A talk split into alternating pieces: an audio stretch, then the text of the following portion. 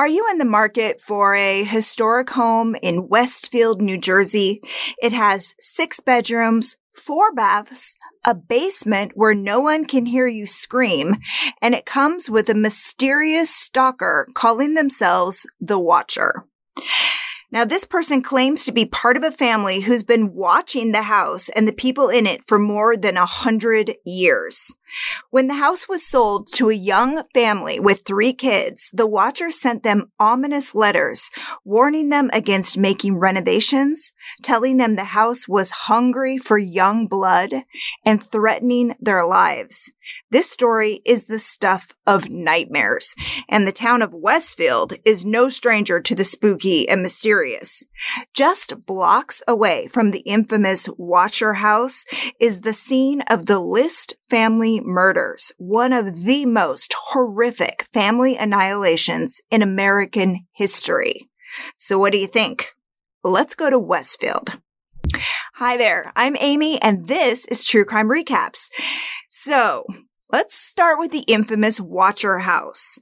When Derek and Maria Broaddus closed on their dream home to the tune of $1.3 million, they never expected they would be getting a stalker along with it.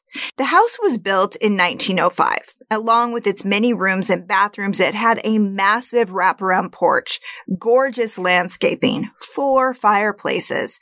It was one of the nicest houses on the boulevard which was one of the best streets in the affluent community of Westfield. That's about 20 miles away from New York City. Yes, the house was expensive, but they figured it was worth it. For one thing, Westfield was safe. It was one of the top 30 safest in the nation at that time. And Maria had grown up there and loved it. And they had three young kids, all under the age of 10. They were envisioning a long life in the house with their kids and grandkids.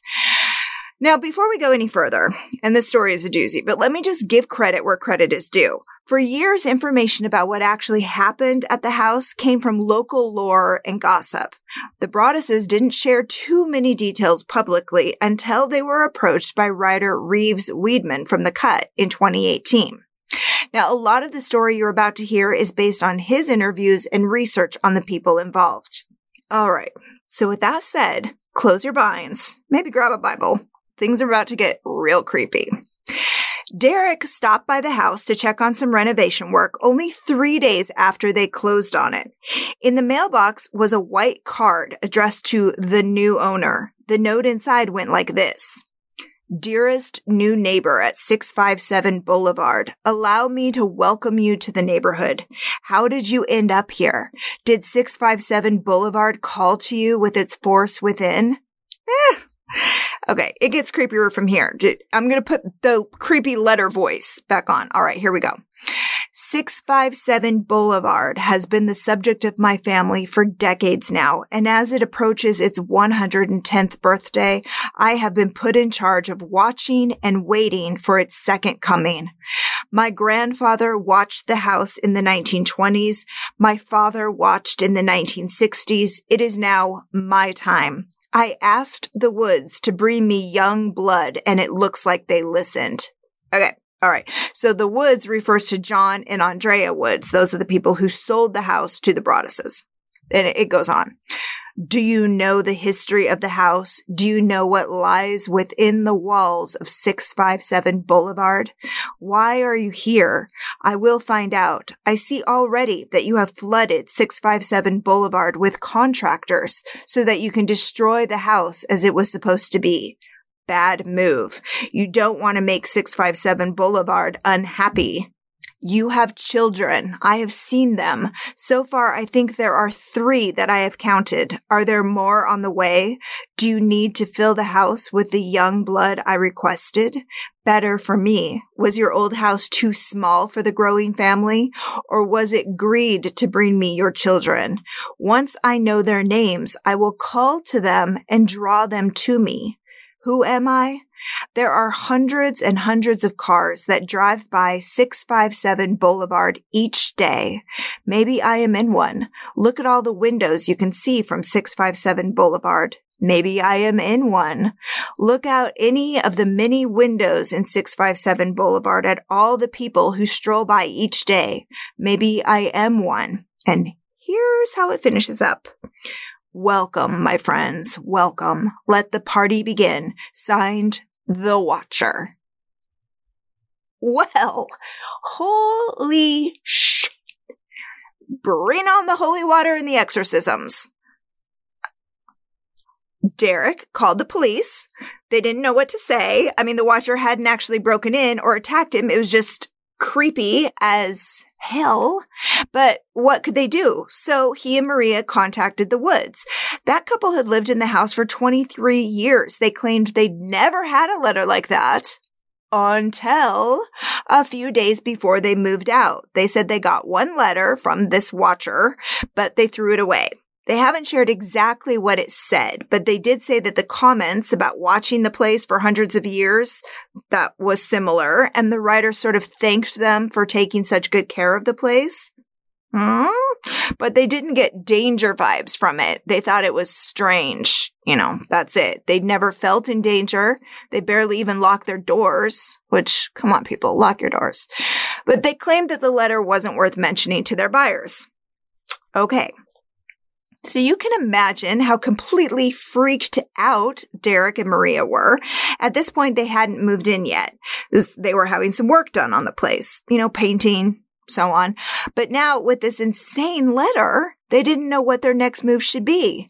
But they didn't stay away from the place completely. Derek said they came by often, that they met some of the neighbors. They even gave one couple a tour of the house.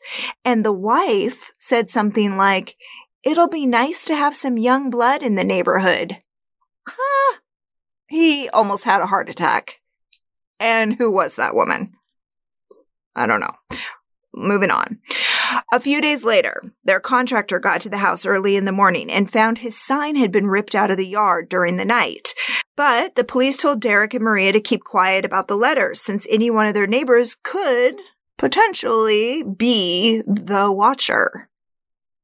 So, as they're gathering information on the people around them, they're also trying to learn as much about the letter as they can. Like, where did it come from? Who could have written it? Were there any clues to gain from the way it was written?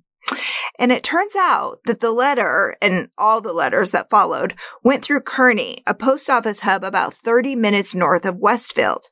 The first letter was postmarked on June 4th, 2014, before the details of the sale might have been found online.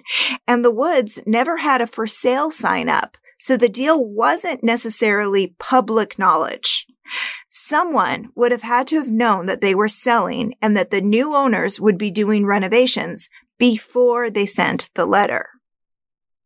Two weeks after they got the first letter, another one arrived. This one addressed Derek, Maria, and the kids by name. It said, I am pleased to know your names now and the name of the young blood you have brought to me. You certainly say their names often. Apparently, one of the kids was using an easel on a hidden side porch, but the watcher must have seen them because the letter mentions it specifically and asked if she was the artist in the family. Hmm? And it goes on to say, quote, 657 Boulevard is anxious for you to move in. It has been years and years since the young blood ruled the hallways of the house. Have you found all of the secrets it holds yet? Will the young blood play in the basement or are they too afraid to go down there alone? I would be very afraid if I were them. It is far away from the rest of the house. If you were upstairs, you would never hear them scream. Will they sleep in the attic or will you all sleep on the second floor? Who has the bedrooms facing the street? I'll know as soon as you move in. It will help me to know who is in which bedroom. Then I can plan better. All of the windows and doors in 657 Boulevard allow me to watch you and track you as you move through the house. Who am I? I am the watcher and have been in control of 657 Boulevard for the better part of two decades now. The house is crying from all of the pain it is going through.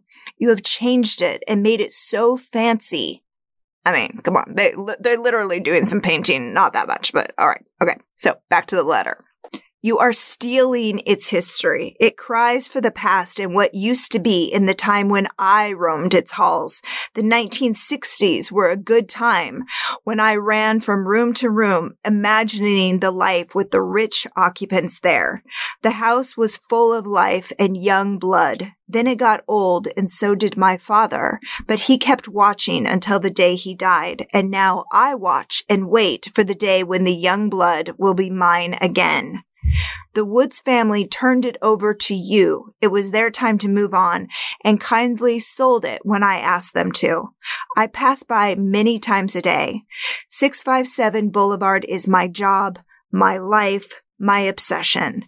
And now you are too. Welcome to the product of your greed.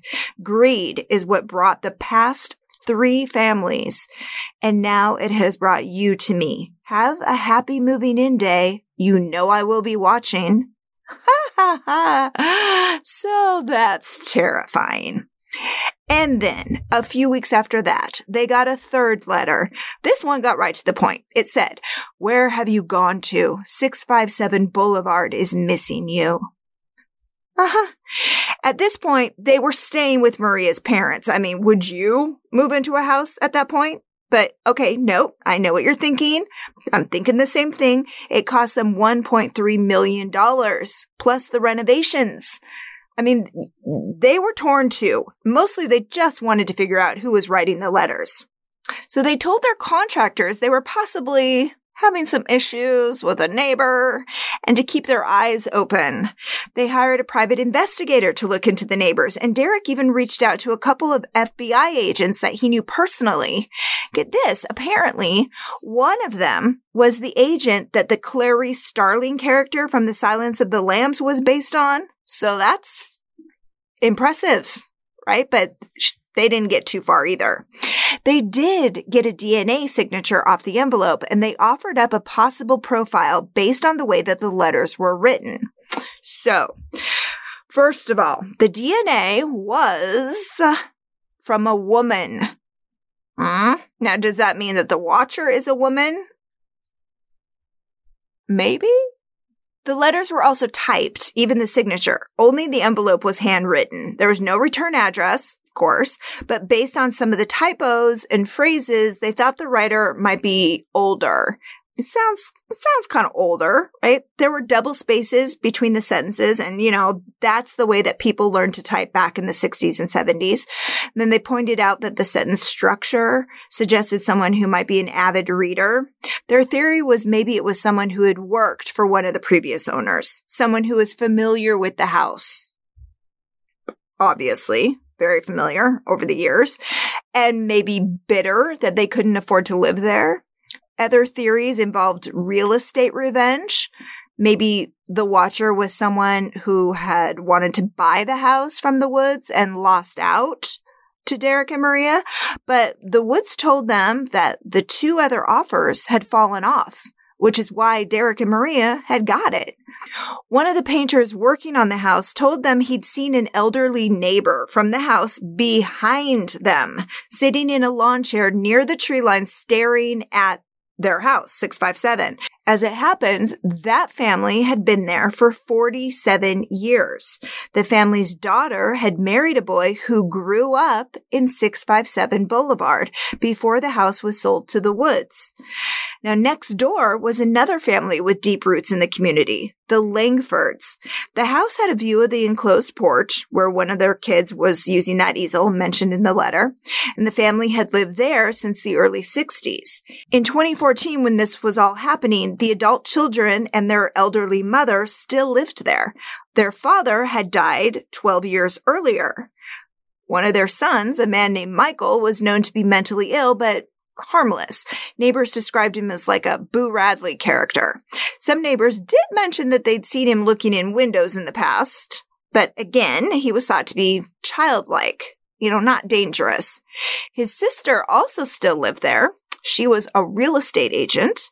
And according to Reeve Wiedemann's article, the police did speak to them. And the Broaddus's investigator even tested the Langford sisters' DNA against what was found on the envelope. And no match.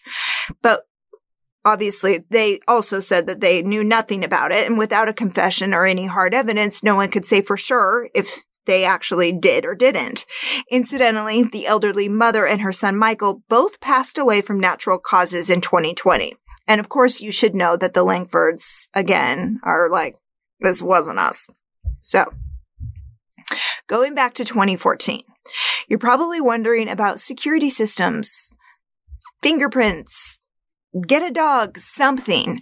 Well, Derek said that they did install cameras, but the letters were being delivered by the post office, you know, not by hand. So unless and until the watcher actually approached the house, there's nothing to see. But they did have their investigator watching who might be watching the house. Though late one night, a suspicious car stopped in front of the house and it was traced to a girl who was dating a guy who lived nearby. Now, the guy was into what she called some really dark video games, and one character he played was named the Watcher. According to this article, he never showed up for police interviews, and as far as I can tell, nothing ever came of it. So that's strange. Now, it's hard to tell what order the rest of the letters came in, but here's what another one said. 657 Boulevard is turning on me. It is coming after me. I don't understand why. What spell did you cast on it? It used to be my friend and now it is my enemy. Quick side note here. They did actually hire a priest to come in and bless the house, which, you know, would have been my first, my first call. But so who knows? Maybe that's the spell that this watcher person was mentioning. Anyway, back to the letter.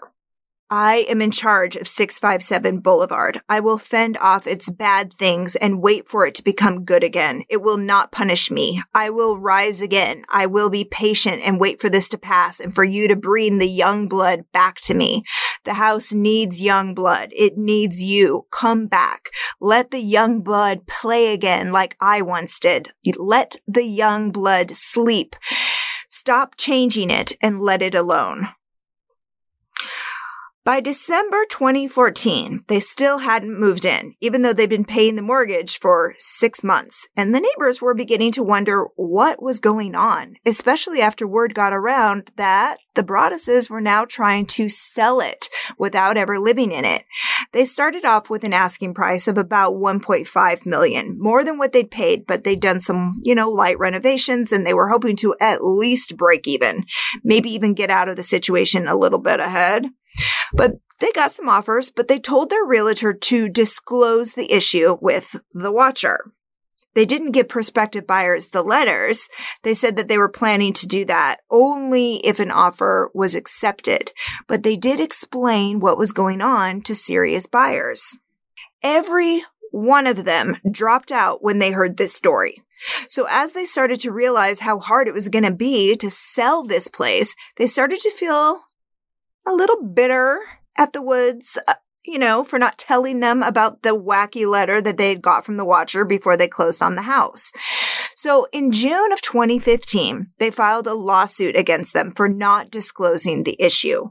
So legally, they seized on the wording from some of the letters claiming ownership of the house. You know, the whole like, I've been in control of the house since the 20s, 60s, whatever it was the, that kind of language is why they named the Woods, the escrow company, and even the Watcher in this lawsuit. And that's how this story went public. It was just so weird that even without all the details of the letters, like you're hearing now, the story went nationwide. Ultimately, the lawsuit was dismissed, which meant the Broadduses still needed to do something about the house. And of course, by now, everyone in town knew something strange was going on. So things were only going to get worse. Derek thought maybe they could tear it down, divide the large lot, and sell it to developers to build two new houses. Unfortunately, the lot was it was huge, but it was a little too small to be able to divide it in half without the city council's approval. And when the community heard that the historic house was in danger of being, you know, flattened to the ground, they fought it, and the motion was denied in 2016. And then they got one more letter in the mail. This one was angrier. It said, violent winds and bitter cold to the vile and spiteful Derek and his wench of a wife, Maria. You wonder who the watcher is? Turn around, idiots. Maybe you even spoke to me, one of the so-called neighbors who has no idea who the watcher could be. Or maybe you do know and are too scared to tell anyone. Good move. I walked by the news trucks when they took over my neighborhood and mocked me. I watched as you watched from the dark house in an attempt to find me. Telescopes and binoculars are wonderful inventions. 657 Boulevard survived your attempted assault and stood strong with its army of supporters barricading its gates.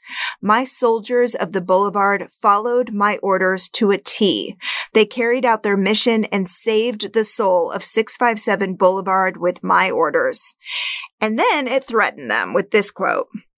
Maybe a car accident, maybe a fire, maybe something as simple as a mild illness that never seems to go away but makes you feel sick day after day after day after day. Maybe the mysterious death of a pet, loved ones suddenly die, planes and cars and bicycles crash, bones break. And it was signed, All Hail the Watcher. Good God. Now, by this time, Derek was beside himself. The couple felt like the town had turned on them. They were deep in debt trying to pay the mortgage on this house that they weren't even living in. So he got a little bit mental himself. He hand delivered anonymous letters to some of their most vocal opponents that year.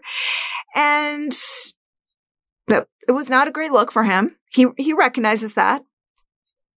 But here's what happened to Derek and Maria today. They did manage to sell the house in 2019, but they only got around $900,000 for it. The new owners have not reported receiving any new letters, but they're staying pretty quiet about the whole thing in general. So there you go. And there are plenty of theories about who the Watcher actually is, even though none of them have actually been proven yet. This person is still out there somewhere. So let's get into it. Theories. One major theory is that the Broadduses made the whole thing up to try and get out of the deal or to drum up interest for a movie like the Amityville House. Incidentally, they did sell the rights to Netflix and a movie starring Naomi Watts is scheduled for release in 2022. But huh, I don't know. I don't know, you guys. Why spend so much money? Why go to so much trouble to do something like that? If they wanted out of the deal, they wouldn't have disclosed the letters. And if they wanted to sell movie rights, why not just live in the house and maintain the story? It makes no sense. Well, another theory centered on the house behind 657 Boulevard, the house with the lawn chairs on the property line facing the Broadduses, especially since that last letter said, turn around, idiots. Hmm. Of course, that family also denied knowing anything about it. And coincidentally, they sold the house to an LLC not long before 657 sold. So they're not there anymore as far as the history of the house goes, it seems relatively normal, not super creepy. And I was searching for super creepy, but here's what I got. It was built in 1905 by a developer named Harry Lincoln Russell. He and his family lived there until 1914. That's when they sold it to William Davies. He was the mayor of Westfield in the late 30s. Interestingly, he sold the house to his son for a single dollar, according to Refinery 29. And here's where it gets strange. The article goes on to say that the house changed hands five times over the course of eight years. Each time the purchase price was listed as a single dollar. In 1955, it was sold to the family who ultimately sold it to the Woods in 1990. Did they buy it for a dollar? Uh, that's not clear, but we do know that the Woods sold it to the Broaddus family, obviously for much more than a single dollar. And that is the story. To this day, no one knows who the Watcher is. Did they die? Did they move away? Are they still out there watching and waiting? Now, Now, 40 years before The Watcher popped up, Westfield was buzzing about a different house of horrors, just 10 minutes away from the Watcher house on the boulevard. I'm talking about the List family mansion, scene of one of the most horrific crimes in U.S. history. John List might just be the most horrifying family killer in American history. The bodies of his wife and three children lay undiscovered and alone for a month after he brutally murdered them and disappeared into a new life and a new identity. All four of them had been carefully zipped up into Boy Scout sleeping bags and laid one next to the other on the floor of the family mansion ballroom, staring up at a glorious Tiffany stained glass skylight. Two floors above them, the body of his elderly mother was lying in her little granny flat kitchen. John cut himself out of every one of the family photos before he closed the house up, blasted organ music through the intercom system, and vanished. The only thing he left behind was a handwritten confession laying on the desk in his study. John List is the boogeyman of Westfield, New Jersey. He was a killer, yes, but he became more than that. As NJ.com put it, the man was a lurking, dark creep of a ghost story that started in one of Westfield's most exclusive neighborhoods on Tuesday, November 9th, 1971. The List family had moved into the 19 room mansion known as Breeze Knoll six years earlier in 1965 Everyone thought John was making good money working as a vice president and comptroller at a bank in Jersey City. It's about a half an hour away. To anyone who bothered to notice, he appeared to be an ordinary, buttoned up banker type. His wife, Helen, was a homemaker. Their kids, Patricia, John Jr., and Freddie, were 16, 15, and 13. His mother, Alma, lived with them too. She was 85. They seemed like a pretty typical upper middle class family, although they weren't as friendly as most of their neighbors in the wealthy community. And the truth is, John had a reputation for being strict and a bit of a bore. He taught Sunday school at a nearby Lutheran church, and rumor has it he was so straight laced he mowed the lawn wearing his suit and tie. A former neighbor told NJ.com that when the family moved in, her father took a freshly baked pie over to say hello, and John cracked the door open just a little and said, We don't socialize. He took the pie though. Behind that closed door, things were darker than they seemed. His uptight attitude made him so unlikable. He'd been fired from his job at the bank, unbeknownst to his family, and he couldn't get another one. They were about to lose everything. But John was pretending to go to work every day. In reality, he was job hunting and job stressing. It wasn't just his lack of work he was worried about, though. He thought his family was pulling away from God. He'd been raised to be deeply religious.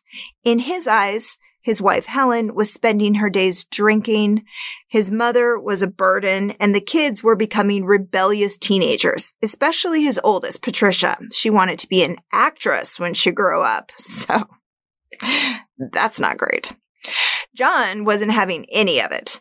Between the threat of financial ruin and losing his family's mortal souls to the devil, he decided the best thing he could do would be to send them to heaven himself. Helen was his first victim. He shot her in the back of the head in the kitchen. His mother, Alma, was next. She was killed on the third floor. That's where she stayed until the police found them a month later. He moved Helen into the ballroom and he cleaned up the kitchen. The week before the shootings, he'd stopped their mail at the post office, called their church and the kids' schools to say they'd be gone for a while. He gave them some excuse about visiting a sick family member. And he would later claim that he was thinking about killing himself too, but he didn't because he was afraid that he wouldn't get into heaven if he did. But have you ever heard something more premeditated? I mean, his plan was to give himself a massive head start and keep the bodies hidden as long as possible. So with his wife and mother lying dead, he made himself lunch before he headed to the bank to cash out what was left in their account. And then he waited for the kids to come home from school. Patricia and Freddie were the first to walk in. They were shot in the back of the head like their mother and grandmother. And John moved them into the ballroom too. Now, John Jr., who was supposedly his favorite, had a soccer game after school that day, so John Sr. drove over to watch the game and give him a ride home after. When they walked in the house, he turned on him the way he had the others, but John Jr. fought back. I mean, as much as a 15 year old can fight back against a grown man with a gun. So his death was the most gruesome because of it. His father shot him almost 10 times in the chest and face. Then he dragged him into the ballroom with the rest of his family. He bundled them up into sleeping bags, cleaned up the house, threw the bloody rags in the garbage, turned all the lights on, the temperature way down, and blasted organ music through the house intercom system. A five page, just deranged confession letter was found in his study. In it, John told his pastor what he'd done and why. An excerpt from it, published in the book Murderers in New Jersey, the horrific true stories of the Garden State Killers, goes like this. Quote, I wasn't earning anywhere near enough to support us. True, we could have gone bankrupt and gone on welfare, but that brings me to my next point. Knowing the type of location what one would have to live in if they were poor, plus a bad environment for the children, plus the effect on them knowing they were on welfare was just more than I thought they should and could endure. And according to the same book, his confessional had a PS. It supposedly said, P.S. Mother is in the attic, third floor. She was too heavy to move. Thanks, son. Interestingly, before we move on with this, if he only would have sold that Tiffany stained glass skylight, they could have gotten more than enough money to keep them solvent. What. So before he vanished from Breeze Knoll, he cut his image out of every family photograph just to make it harder for the cops to ID him. Back in the days when there was no digital footprint, right? He was an only child, so there was not really anyone else in the family with pictures to give the police when they showed up 29 days later. Some reports say the neighbors called them when they noticed the lawn wasn't mowed and the house lights were burning out. Others say Helen's oldest married daughter from a previous relationship got suspicious and came calling, only to stumble on the horrific scene. But still, other reports claim it was Patricia's drama teacher that came looking for her. So when the first officers arrived, they radioed for backup saying, you better send help there's been a mass murder. That was December 7th, 1971. Less than a year later, Breeze Knoll burned to the ground in a mysterious fire. The only thing left was the cellar. A year after the murders, almost to the day, the property was auctioned off, and before too long, another home went up in its place and a new family moved in. But still to this day, it's known around Westfield as the List House. But the story isn't over. By the time the bodies were found, John List no longer existed. He took on a new identity, one Robert P. Clark of Denver, Colorado. He took the name from a Bob Clark he'd known in college. So how did John slash Bob find his way to Denver? Well, here's what happened. After he left the house, he drove to JFK airport in New York City, about an hour or so away, but he didn't take a flight anywhere. That was just a ruse to throw off the manhunt. He actually took a train to Michigan, and from there he went on to Colorado. His plan was to start over with a new family, this time he swore he'd get it right. Yes, he was on the FBI most wanted list, and they had been able to get a couple of pictures of him for the wanted flyers. They were hanging in post offices up and down the East Coast. But all the way out in Colorado, Bob Clark was an active member of the Lutheran Church. He even delivered food and smiles to shut ins. His first job in Colorado was as a fry cook at a Holiday Inn. He eventually found a job as a comptroller at a paper goods company outside of Denver. He told people he was from Michigan and he kept to himself. As you can imagine. In 1977, though, he met the woman that would later become his second wife, Dolores Miller. She, of course, only knew what he had told her. He said he was a widower with no children and he claimed his wife had died of cancer. But you know what they say? No matter how far you run, there you are. And just like before, John slash Bob had trouble keeping a job. Dolores was the one paying the bills while he kept the house. He finally got work as an accountant near Richmond, Virginia. The couple moved back to the East Coast in 1988. Now, by that time, the manhunt for him was long over, and he was probably figured he was in the clear, and he was. Until America's Most Wanted aired an episode about the List family murders in 1989. It was the oldest case they'd ever covered. Since the most recent photo of John List was 18 years old, the show worked with a sculptor to create a bust of the way they believed he might look by the late 80s, you know, when the show was airing, hmm. complete with his signature horn rimmed glasses. Well, they hit it out of the park. According to the New York Times, about 22 million people saw the bust of him in that episode.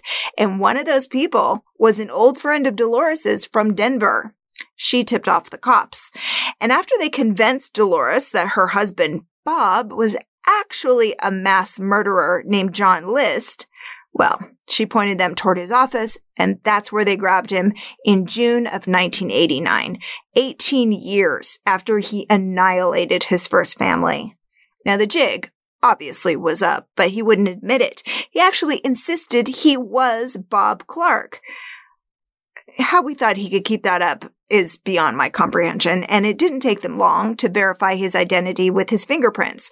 Now, John List had served in the army for a short time, so wasn't hard to do, but he kept up the lie for months. He refused to admit he was the killer until early 1990, and even then he had excuses.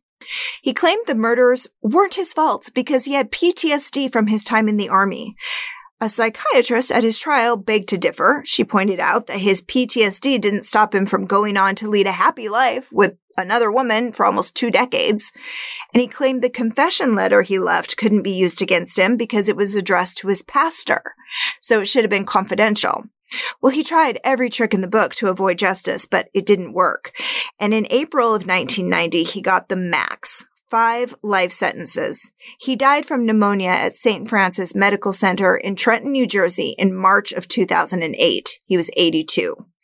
But here's a bizarre fact for you. After the murders were discovered, people noticed that John List looked a lot like the mysterious D.B. Cooper, the infamous hijacker who jumped out of a commercial airplane with a parachute and $20,000 in cash somewhere between Seattle and Reno in November 1971, two weeks after John shot his family, but before anyone knew anything was wrong. That's some timing, huh? The FBI thought so too. They questioned him about the hijacking after his arrest, but he always denied knowing anything about it. So what do you think? Could this mass murderer also be the notorious DB Cooper? Oh, I personally love the Addams family. Are you surprised? So when I heard its creator was from Westfield, I couldn't wait to find out more. Charles Addams was born there in 1912. He was an only child, and it sounds like he kind of always had a macabre sense of humor, but a happy childhood, he says. As a kid, he loved going to the nearby cemetery. He famously called it cozy, a place where one could think about what it would be like to be dead. Yeah. As the story goes, he broke into a creepy old house on Dudley Avenue. According to various reports, in the old carriage house behind it, he drew a life-sized skeleton in chalk.